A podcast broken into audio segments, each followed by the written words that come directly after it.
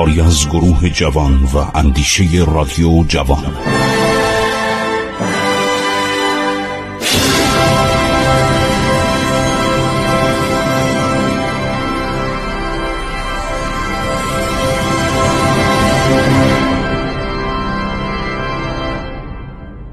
بسم الله الرحمن الرحیم به نام خداوند بخشاینده مهربان.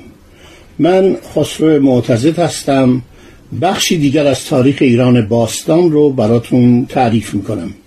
شنوندگان عزیز جوانان گرامی تاریخ پر افتخار ایران در دورانهای مختلف آکنده از فداکاری و سربلندی ملت ایرانه و ادوار فترت یعنی دورانی که بیگانگان بر ایران چیره می‌شوند اقوام وحشی و مهاجم به خاطر مراتع سرسبز ایران به خاطر منابع کشاورزی فوقالعاده ایران به خاطر معادن ایران چون استخراج معدن هم در اون زمانها بوده.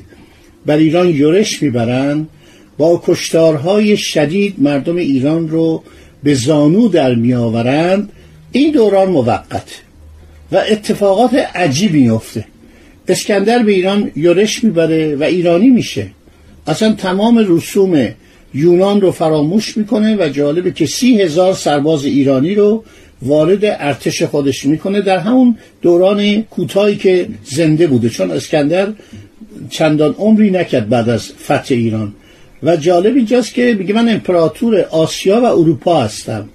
لباس های ایرانی میپوشه و اینها میمونن. این یونانی ها تا قرون متمادی در ایران میمونن و در دوران اشکانیان به اشکانیان می‌گفتن فیلوهلن یعنی دوستدار یونان. اصلا یونان ایرانی شده خیلی جالبه. همینطور در دوران امویان و عباسیان که دوران ظلم و ستم قومی هستش که از اسلام دارن سوء استفاده می‌کنن و اولاد پیامبر رو خانه نشین کردن یا به شهادت میرسانند باز هم ملت ایران نبوغ فکری خودشو نشان میده. برید مقدمه کتاب لغتنامه ده خدا رو بخونید ببینید ده خدا چه می‌گوید که ایرانی چه خدمات بزرگی به اسلام و به تمدن اسلامی کرده و درخشنده بوده. این همه اسامی بزرگ ایرانی در تاریخ اسلام و مرحوم ده خدا چقدر زیبا و چقدر قشنگ درباره نقش ملت ایران در گسترش تمدن اسلامی سخن می‌گوید. و می‌دونید که ملت ایران به آل علی وفادار بوده و همیشه در راه آل علی شمشیر زده زحمت کشیده تلاش کرده و واقعا خواب رو از چشم خلفای بنی امیه و بنی عباس رو بوده است. در ادوار بعدم ما میدیم یک یورشی به این مملکت میشه به نام یورش مغل در آغاز قرن هفتم هجری که حقیقتا وقتی آدم می‌خونه باورش نمیشه که اینقدر قصاوت و جنایت و خرابی و نادانی و توحش نصیب ملت ایران شده از سوی یک قوم بیابانگرد بسیار عقب مانده و آدم وقتی این کتاب های مثل کتاب خاجه رشید الدین فضل الله همدانی رو می‌خونه مثل جهانگشا رو می‌خونه مثل تمام این تاریخ هایی که نوشتن و چقدر اروپایی ها نوشتن چقدر کشیشان اروپایی که می به ایران و به سرزمین های مغولی به خاطر اینکه امپراتوری مغول چون سه امپراتوری خانات بوده که به خاطر اینکه اسلام رو برافکنن. اینا میمدن متحد می‌شدن یکی دوتا هم نبودن. چقدر از ملت ایران از فجایعی که بر ملت ایران گذشت از جنایاتی گذشت این تاریخ ملت ایران رو بخونید. تاریخ خودتون رو بخونید. متاسفانه من می‌بینم که اطلاعات کمی ما از تاریخ داریم. تاریخ در ایران علم محجوری شده. بخوانید ببینید ملت چقدر سربلند بوده. اسامی بزرگان اسامی ریاضیدانان اسامی شعرا اسامی محققان اسامی کسانی که اومدن نقطه گذاری کردن تو خط عربی سیبویه فارسی. اینا رو برید بخونید ببینید چقدر اینا خدمت کردن و چه خالصانه خدمت کردن. و همینطور بعد از مغلها تیمور میاد. شما می‌دانستید که در اصفهان دو تا کل منار درست می‌کنه. یعنی سرهای بریده رو میبریدن از اجساد جدا می‌کردن و میومدن به بنا به معماری میسپردن که اینها رو همینطور ببره تا بالا. و هفتاد هزار هفتاد هزار سر زن و مرد بریده شده در اصفهان. این صحنه های فجیر ما باید بخونیم. یه دی اصلا تاریخ نمی‌خونن.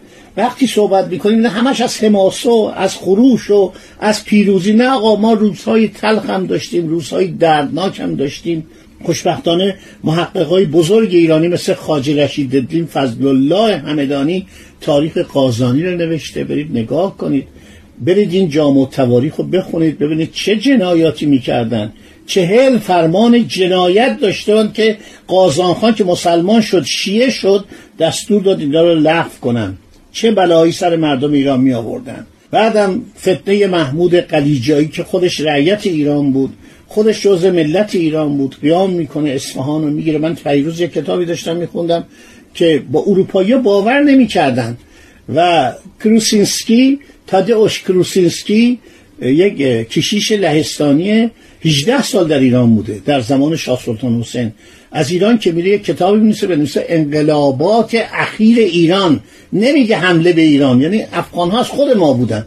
داخل این مملکت بودن طایفه قلیجایی و عبدالی این دوتا که قیام می‌کنن بر اثر ظلم و خواب و عرض شود که سستی و بیعدالتی دربار شاه سلطان حسین وقتی اصفهان رو میگیرنش که باور نمی‌کنه. اصفهان پنج با محاصره میشه حدود 650 هزار. من اخیرا دیدم یک جایی یکی از محققان گلانس گلانس سفیر بوده یا کاردار فرانسه بوده برگشته میگه که حدود یک میلیون و 600 هزار نفر در اصفهان مردن که این رقم عجیبه. و البته میگه که اینا از اطراف اصفهان پناه آورده بودن. اصفهان اون موقع 800 هزار جمعیت داشته. این نکات رو میگم که شما تاریخ ایران رو بخوانید. من باشید. ما روزهای باشکو داشتیم روزهای بدم داشتیم. روزهای شکستم داشتیم. روزهای ازمهلالم داشتیم. وقتی بیگانه کشوری رو بگیره هزار بلا بر سرش بره.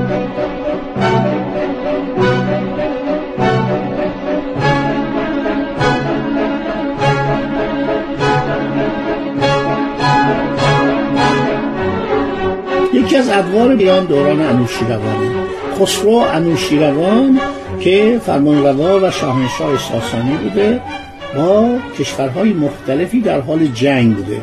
شما اصلا الان تاریخ اروپا رو که باز کنید همین الان یک کتاب برای من یه ماه پیش اومد از اروپا. نگاه کنید اصلا امپراتوری روم حدود 300 صفحه. درباره ایران 40 صفحه. توجه می‌کنید؟ یعنی جوستینیان که الان ترک ها افتخار می‌کنن به شهر استانبول.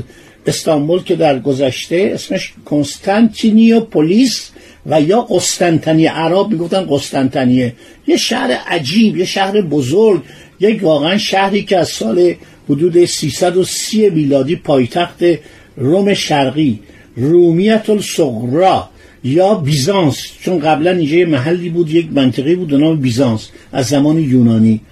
بنابراین وقتی این شهر رو بنا می‌کنن وقتی کنستانتین این شهر رو بنا می‌کنه اسم خودش هم می‌ذاره روش کنستانتین. حالا یکصد سال بعد در اینجا یه امپراتوری هست به نام جوستینیان که براتون گفتم.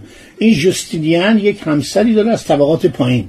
دختر یک اسپان بوده. کتابش هم میشل کرست نوشته. یونانی خیلی قشنگ نوشته. این کتابو داره.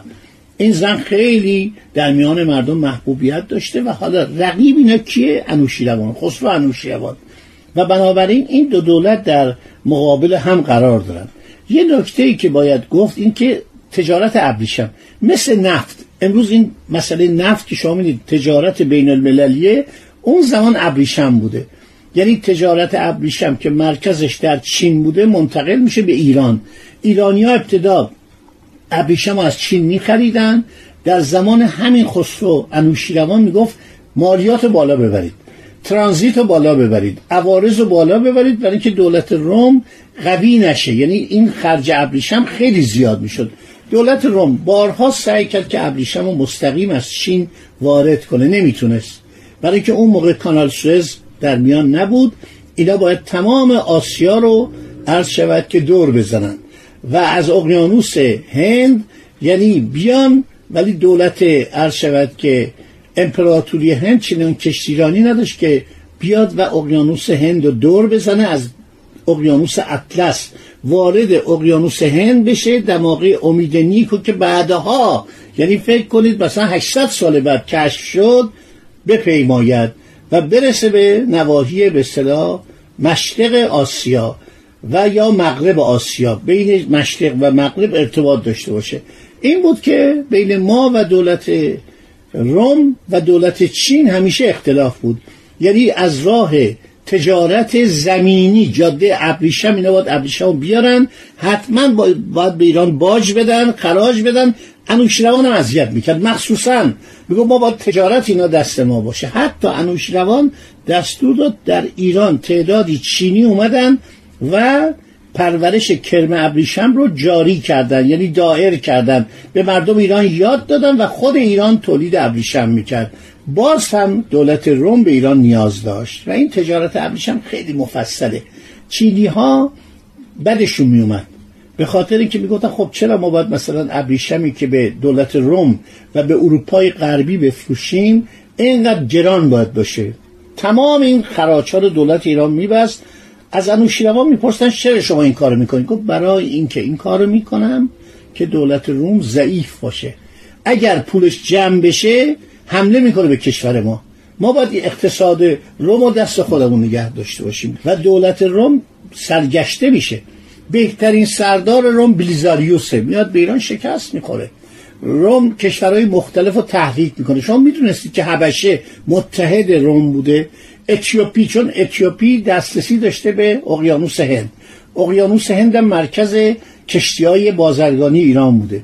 نیروهای حبشی نیروی دریایی حبشی با ایران می جنگیدن در اقیانوس هند به خاطر که بتونن به روم کمک کنن چون اونا مسیحی بودن.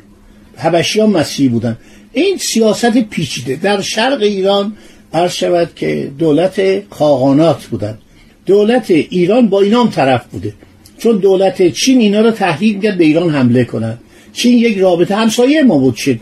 یه رابطه خیلی عجیبی داشت. من چند روز پیش توی کتاب لارنس لاکارت خوندم که نادرشاه می‌خواست به چین حمله کنه. خیلی عجیبه شگفت انگیزه شما ببینید مرزهای ایران کجا بوده. یعنی ما مجاور دولت چین بودیم. وقتی ایران در زمان نادرشاه میره در دشت کرنال 300 هزار سپاه هندی رو شکست میده. 500 تا توپشون رو می‌گیره. 400 500 تا فیل اینها رو منحزم می‌کنه دولت ایران. میگه من با چی می‌خوام بجنگم؟ بعد منصرفش می‌کنم. میگن خیلی طولانیه. ولی تو کتابای این مورخین از جمله لارنس لاکارد نادرشاه منتشرم شده.